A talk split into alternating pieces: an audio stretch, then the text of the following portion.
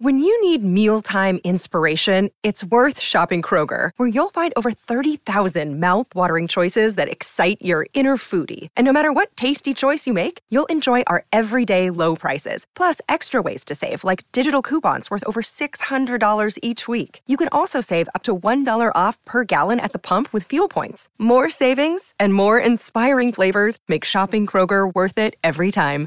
Kroger, fresh for everyone. Fuel restrictions apply. Hello and welcome to the Transfer Window, the podcast that brings you the news before it becomes news, as well as insight and analysis into all the subjects that you are talking about in football.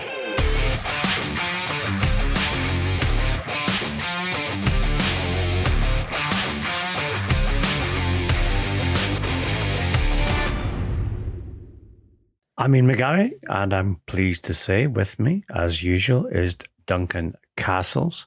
Uh, we have, of course, all of the exclusive uh, information regarding uh, the upcoming transfer window in January, uh, which includes uh, Liverpool's search for a striker, uh, as well as um, well, one Duncan, of course, that we have been reporting on for it seems like an age now, um, but also um, a couple of others which perhaps are a little bit left field, but nonetheless um, extremely interesting. Uh, we'll start with uh, Liverpool and uh, their interest in Bukayo Saka uh, the Arsenal striker, who uh, an England national, obviously, um, who has been making a uh, very good impression with recent performances. Uh, we have reported on the transfer pod window podcast that Liverpool um, are looking to the future with regards to uh, the fact that they expect to sell um, at least two of their attacking players. Saka is someone who is uh, a player who suits Liverpool's style. Obviously, he's dynamic um, in terms of the way that he um, converts chances, and also uh, someone who uh, can play in different positions as well. Uh, Duncan, I don't think Saka's necessarily going to be that very expensive um, with regards to the current market. Would you see him as a good fit for Liverpool? I can understand why he's been included in that list of um, potential additions. I, As we reported some time ago, this is a priority area for Liverpool to recruit in. They're ready to do something in the January window if the right opportunity presents itself and if they can secure the, the quality of player they want um, this coming month. But more likely, this is going to be a deal for the summer. Uh, we've talked in detail about how Liverpool have a strategy of turning over their their squad. Um, you've got Firmino, Mohamed Salah, and Sadio Mane all entering into their 30s, um, all to a level of performance during the time they've been at Liverpool where they thought they could get big transfer fees for them. The original strategy would have been to to try and get 200 million euros or more for one of um, Mane or Salah and, and replace. That's kind of been taken away from them by the way the market has changed uh, because of COVID and with clubs like Paris Saint Germain focusing on on free agents. Um, Real Madrid saving their money for Kylian Mbappe, uh, and as we we've talked about some time ago, and I think people have um, added to that reporting in this past week, um, Erling Haaland uh, being joint targets in attack, and Barcelona pretty much taken out of the picture when it comes to these big ticket signings in terms of contract and transfer fee. Um, but they, they feel they need to refresh. They're looking for the right player at the right time. We told you recently that they've been in contact with um, Luis Diaz, the uh, Porto forward, who I think is similar in in type and style to to Saka in that he's someone who plays with high energy. Um, you can see him fitting into the pressing game that Liverpool like to put in place. He scores goals, has a has a flexibility to play um, across the three positions in attack. Um, we told you that Porto do not want to sell in January and would therefore insist on the full 80 million euro release clause to let him let Diaz go this this coming window, but would be negotiable in the summer. Um, Saka, look, contract situation is that he, it runs until 2024. It's a contract he signed in 2020. He's not at the top level of of payments in the Premier League um, because of his age and because that, that contract in 2020 was the first major professional contract of his career. So from, from that perspective, um, not as expensive as some players would be, although um, Diaz also not well paid at Porto. So um, perhaps Diaz would be cheaper in salary terms than Saka. I think the difficulty is, as always, extracting a player from another Premier League side. Um, what they can offer Saka is to be truly competitive at the top of the division, to be fighting for the Premier League title and to be fighting for um, the Champions League trophy a competition he's not played in yet. But I think with that three years um, left on the contract, um, they probably have to wait a little bit longer uh, before getting into a stage where they can they can get the fee at a reasonable level from Arsenal because Arsenal will not want to sell a player of Saka's status and, and potential.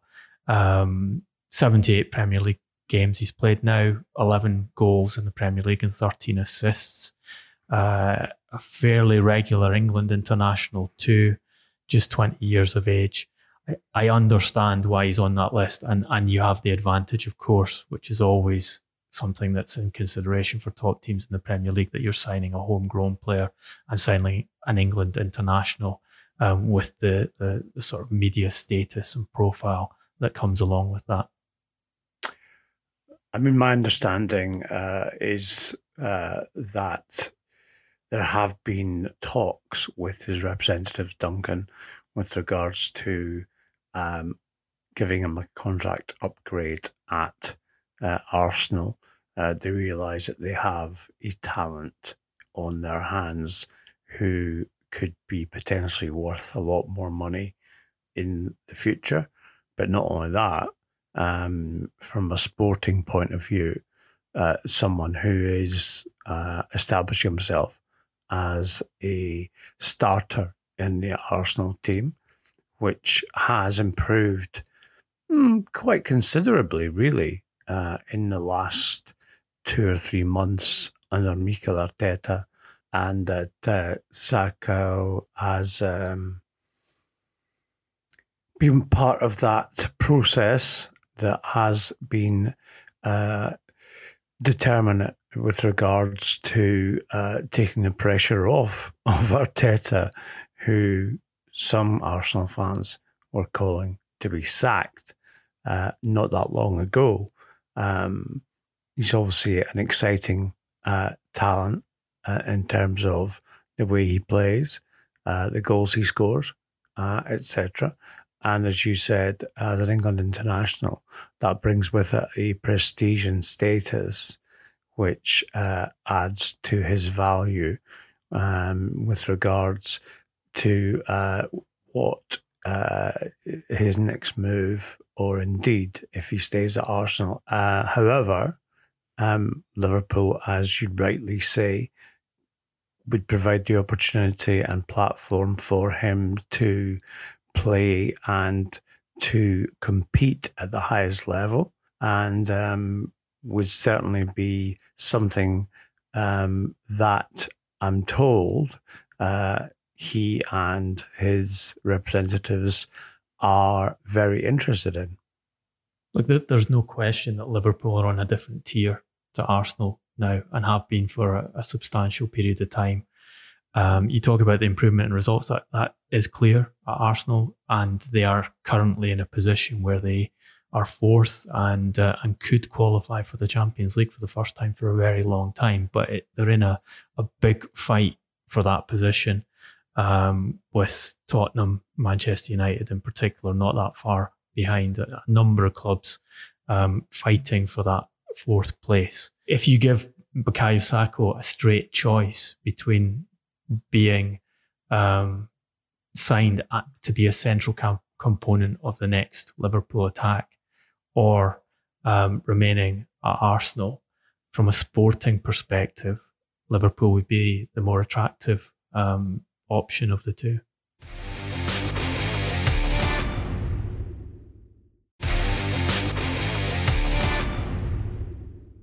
One striker who uh, I think we would both agree um, who will not be joining Arsenal is Kylian Mbappe.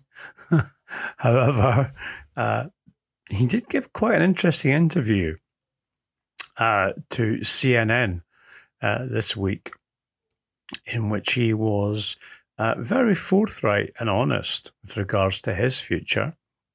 Not that, of course, um, we've ever doubted that he will be leaving Paris Saint Germain uh, in the summer, and of course he is out of contract as well.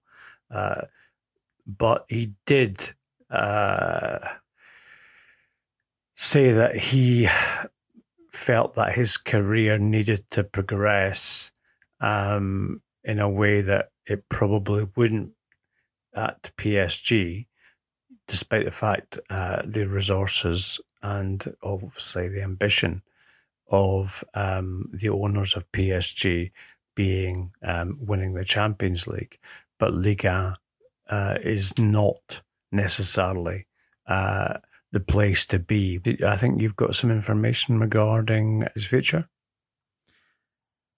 I think um, well, you mentioned Arsenal in there. Amusingly, he was asked about Tottenham. Uh, the interviewer being a Tottenham supporter, and uh, and also recently being asked by uh, by a, Hollywood actor if, if he could come to, to Tottenham in the future. And, and, and who was a Hollywood actor?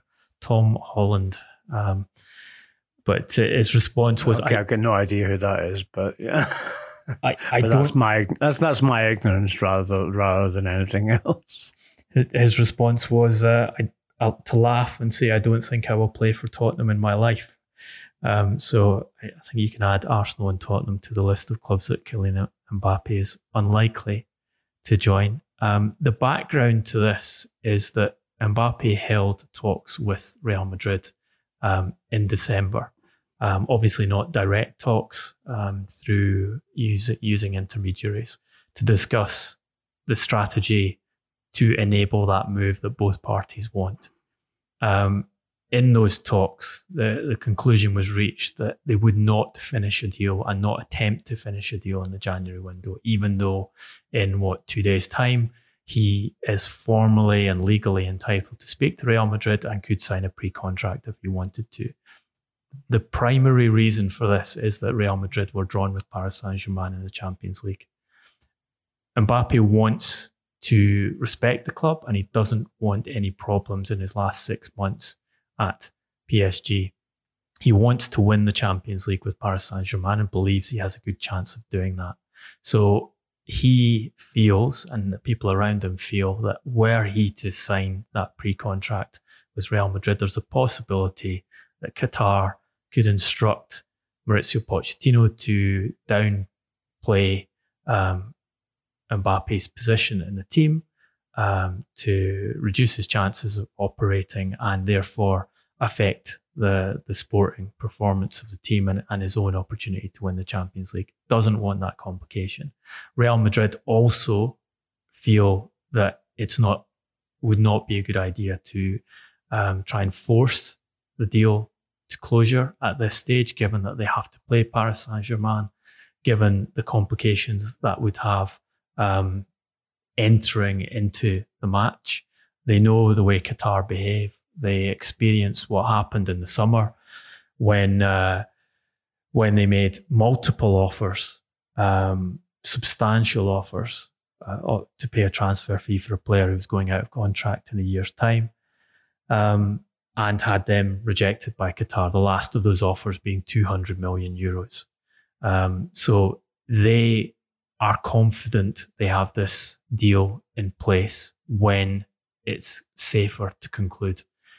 And therefore you have you have a situation where Mbappe and Real Madrid have agreed we leave it till the summer. Um, we want this to happen. The intention is there on both sides, but the timing is bad from a sporting perspective. Then you see Mbappe give this interview to CNN where he's specifically asked about joining Real Madrid in January and he closes the discussion down, um, saying, No, not me. Um, in January, no. I'm in PSG. I'm really happy. I will finish the season 100%. I will give everything I have to win the Champions League, the league, and the cup, and to give all the pleasure to the fans because they deserve it. And I think I deserve to win something great with PSG. Um, when he was pressed on whether he would be at Real Madrid next season, he laughs uh, and says, I think really it is not for me the moment to talk about it because we have, like I said, in the most important part of the season, we play Real Madrid. So the only thing I have in my mind is to beat Real Madrid in February and March. The other things are not in my mind.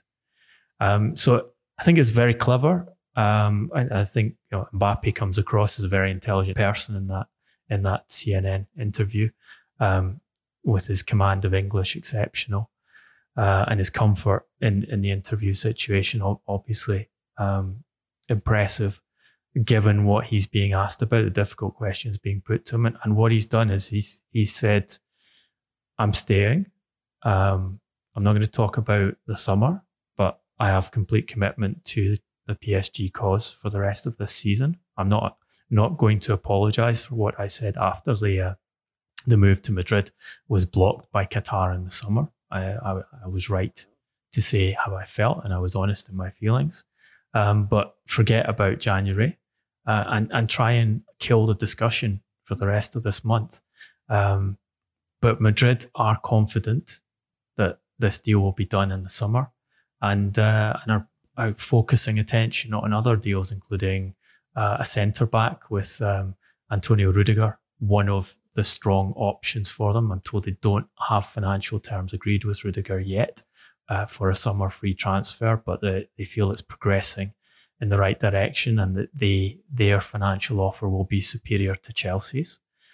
Um, and they're working on Haaland, as as we told you um, in the summer window, uh, uh on the the information that they've received from Haaland that he his preference is to go there uh, and they're working through the process of dealing with Mino Raiola and his um, salary demands, and more importantly, his demands for a, a huge commission on the deal. That that is the complication on the Haaland side as far as they're concerned. They believe they have the player on board. They, there's a, a degree of doubt as to how Raiola and Haaland's father will respond and whether Haaland's preference to go to Madrid will will stick should they um, refuse to pay the, degree of commission that uh, and his father want. Um, and Raiola and, and uh, father advise him to go elsewhere.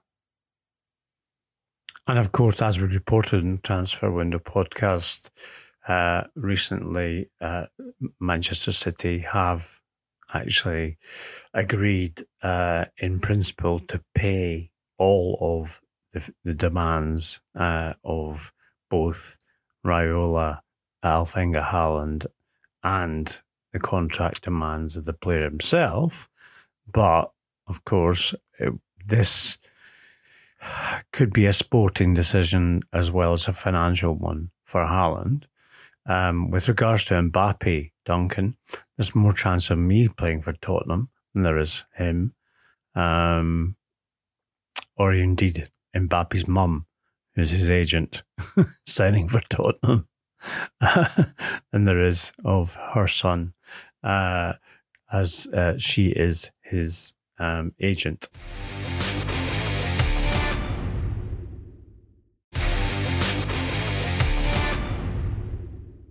A different subject. Uh, you have some information regarding a player who is emerging as one of the brightest talents in English football.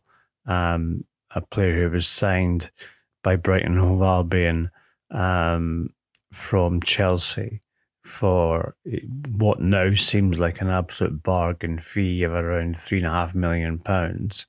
Um, obviously, he had an injury setback with regards uh, to his playing time, but now back in the team and uh, obviously not suffering any long term impact or uh, from that injury uh, and uh, having a, a, a, very big influence with both his defending and his attacking qualities.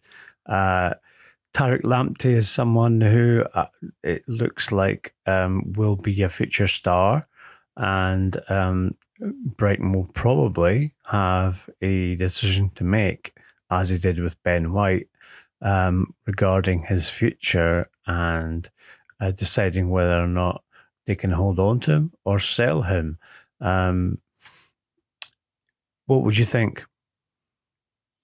Um, well, I think it's what you have here is Arsenal, um, who had an interest in Lamptey when he emerged on the scene um, in the Premier League before that uh, that difficult injury that you you referred to uh, struck him. Um, that they, are looking again to sign him um, and exploring the the parameters of, of the deal. Um, look, I, I think Lamptey's a, an exceptional attacking fullback. Um, I think the limitation on him is is his height, um, one meter sixty three. I think he, you therefore need to be playing in a in a defence which is either using wing backs or um, playing the the fullbacks very progressively um, in order for him to be a good fit. Um, and, and, I think you, you you've kind of summed it up quite well there. It's with Brighton, the policy of the club is if they get offers from higher status teams, um, which are attractive to players, they will not stand in the way of the move, assuming their asking price for the player is met. And that's what we saw with Ben White. Um, the Brighton owner, Tony Bloom, wanted £50 million for White. That was his valuation of the player. Um, he Arsenal went through a series of offers um, until they got to the, that number uh, uh, with bonuses added to it. Uh, and then Bloom said, yes, um, I'll allow the player to go. You met expectations. Um, I, I can't prevent him from leaving. I, think you will look at the the same scenario with Lamptey, um, who's under contract until 2025. Brighton will be happy to have discussions as long as their um, price tag for the player uh, is achieved in the in the ultimate uh, transaction. He's certainly. Um, I mean, you mentioned his height um, with regards to uh, the the defensive um, aspect of his game, Duncan. Um, I was at the Brighton versus Wolves game, and um, one of the directors of the club, um, when when Brighton got a corner, said well, there's no point in having a corner because we've got no height in the team. And the reason, of course, being that Lewis Dunk uh, and Shane Duffy uh, were both missing, as was Adam Webster. And um, that's been one of Brighton's uh, sort of uh, go to uh, default positions in terms of scoring goals um, has been set pieces in in the time that they've been in the Premier League. Um, Lamptey obviously does not uh, come into that category with regards to um, being able to score goals.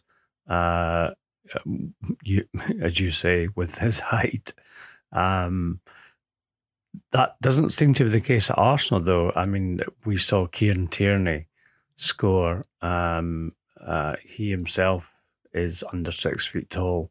Um, but because of the way that Arsenal play um, and play through teams, uh, and obviously uh, they play diagonals and also into channels, uh, which encourages the wing, the, the fullbacks or wing backs, whatever you want to call them, uh, to get forward and obviously uh, create or indeed um, take conversion opportunities in the in the team.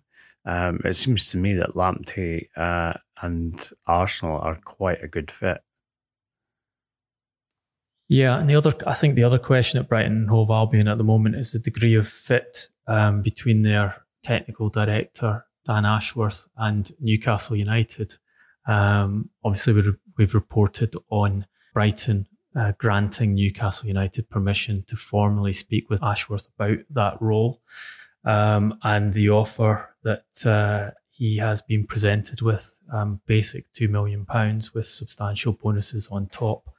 Um, and the decision that he has to make as to whether to remain at, at Brighton, which is a very well structured and well run club with a, a, a clear um, path uh, of progress to them and a, and a lot of um, intelligent football operators around, um, or or move to Newcastle where there's the opportunity because of the the money that has been made available by uh, PIF, the the Saudi Arabian uh, sovereign wealth fund, to build a club who whose ambition is to be uh, challenging to win the Premier League and win the Champions League within five years.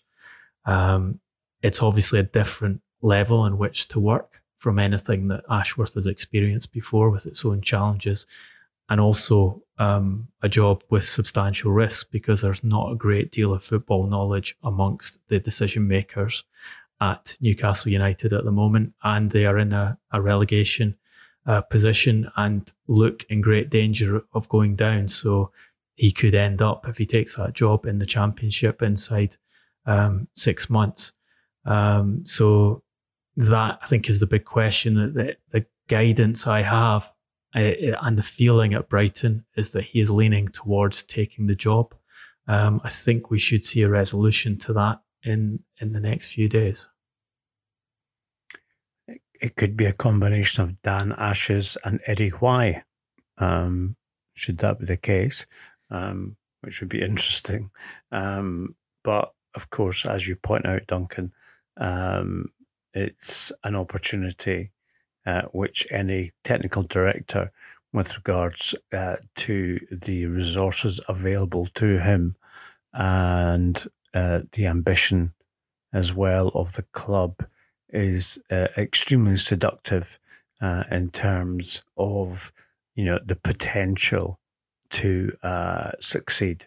however, um, what I do know about Brighton Hove Albion is that they're a very, um, let's say, steady and well structured club.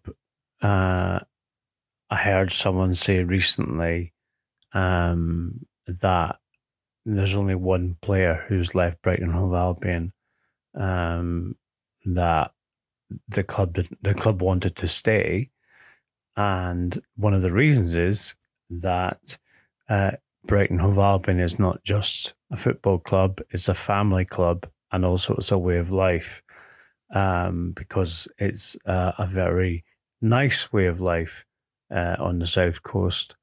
Uh, and obviously, with a very, very um, generous uh, owner in Tony Bloom with regards to um, giving the players and the coaching staff and administrators um, the opportunity to operate at the highest level um, is also something which needs to be considered.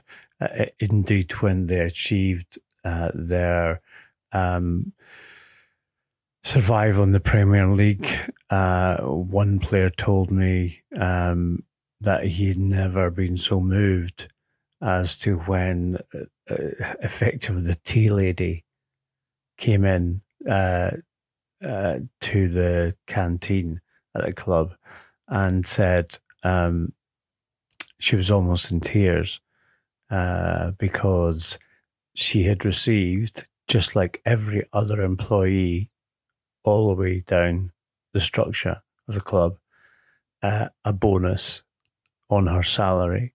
And she said, I can take my husband on holiday to the Caribbean, which is something he has always wanted to do. Um, and that is maybe a small detail, but it does give you an understanding of why people uh, would, or at least um, consider staying there rather than moving elsewhere.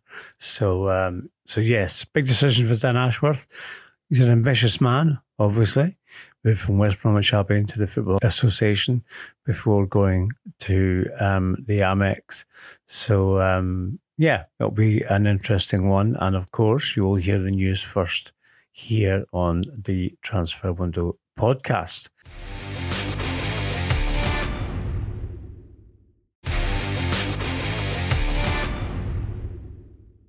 Duncan, it's hero and villain time. Our fa- one of our favourite parts of the week, although my particular favourite, of course, is the Donkey Award. Um, but uh, I understand that hero and villain is probably your favourite part because you don't get as much abuse for for choosing your donkey uh, award winner uh, of any given week.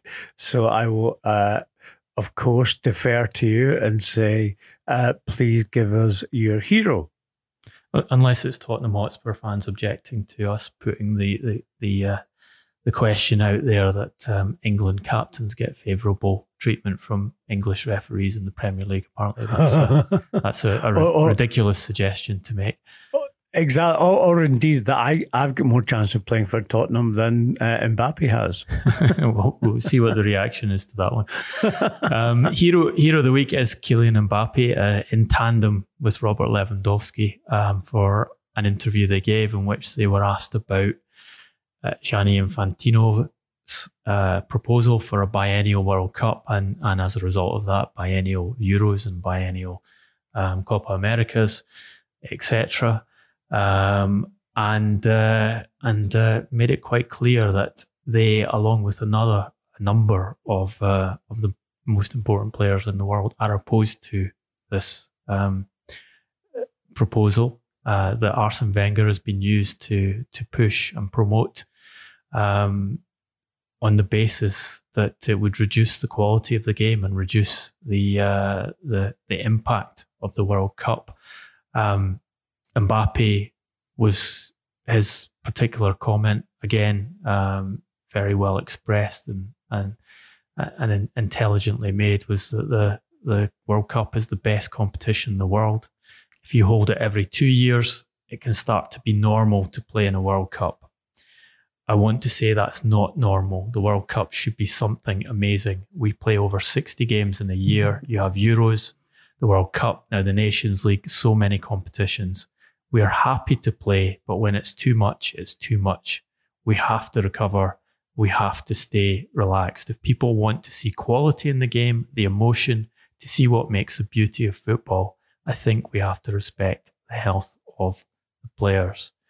Um, and I think he is absolutely right on this. And, and I think it's it's one of the great concerns about this proposal is that footballers, the actual guys who provide the entertainment, the intrigue, uh, the quality on the field of play will do not have a vote on this. This is going to be decided by the presidents of the federations um, all of the, the, the FIFA member nations, or at least the ones that Infantino has allowed to vote, who hasn't hasn't taken voting rights away from them, and that there are a number of of cases of, of uh, world uh, of global football federations where um, FIFA have intervened to put their own, effectively put their own uh, regulators in charge of, of associations.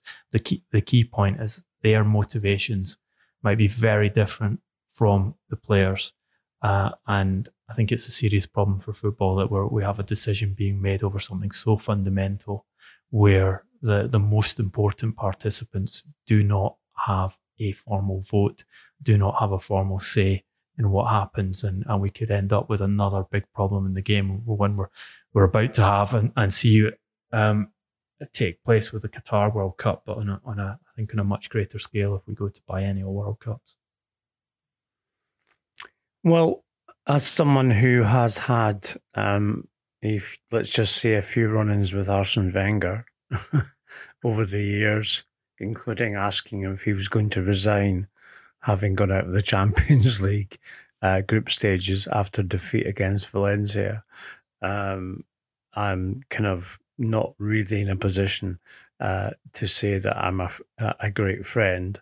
Uh, however, he has always been very kind to me, but my villain is going to be Gianni Infantino, um, whom I sat in an office with uh, not so long ago uh, when Michel Platini was um, president of UEFA. And uh, he was, let's just say, hawkish, uh, I would describe him as, um, and clearly extremely ambitious in terms of his own future.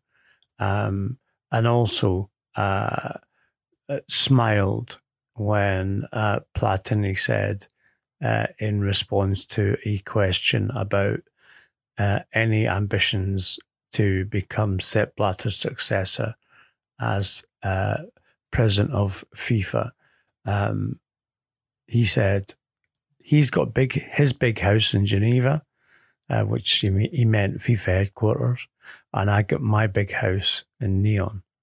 Why would I want to be president of FIFA, which of course was a complete lie. And Infantino then, I think it's fair to say, stabbed his boss in the back um, when it became clear that he himself wanted to be president of FIFA.